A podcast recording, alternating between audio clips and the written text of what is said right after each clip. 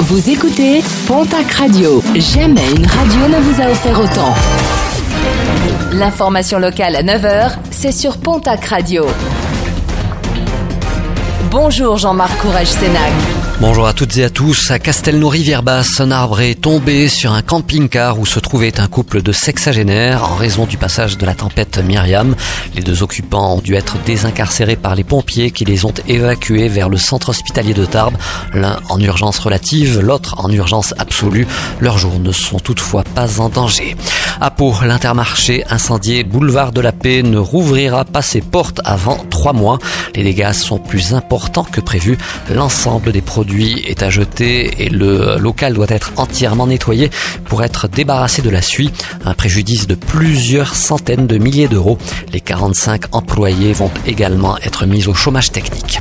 Une mauvaise nouvelle pour l'emploi. 74 emplois vont être supprimés avec la fermeture de la scierie de Castet dans les Landes. Cette usine du groupe Gascogne fonctionnait depuis plus de 50 ans. D'autres suppressions d'emplois sont attendues dans le groupe qui restructure sa filière bois. Un groupe qui justifie sa décision par les difficultés du marché et les nombreuses pertes financières accusées par cette branche liées à une hausse du prix du bois. La réouverture de la ligne Montrégeau-Luchon en discussion, ce sera euh, ce vendredi du côté de la salle des fêtes de Lourbarousse.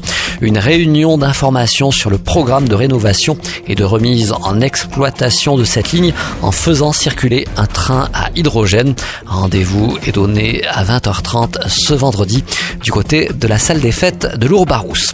Et puis J-1, le salon agricole de Tarbes ouvrira ses portes demain jeudi du côté du parc des expositions de la ville. Et comme euh, chaque année, la police annonce que de nombreux contrôles seront réalisés. Des opérations de contrôle routier menées sur un large périmètre autour de la foire. Objectif, contrôle et répression en matière d'infraction au code de la route avec euh, dépistage systématique à la recherche d'alcool ou bien encore de stupéfiants.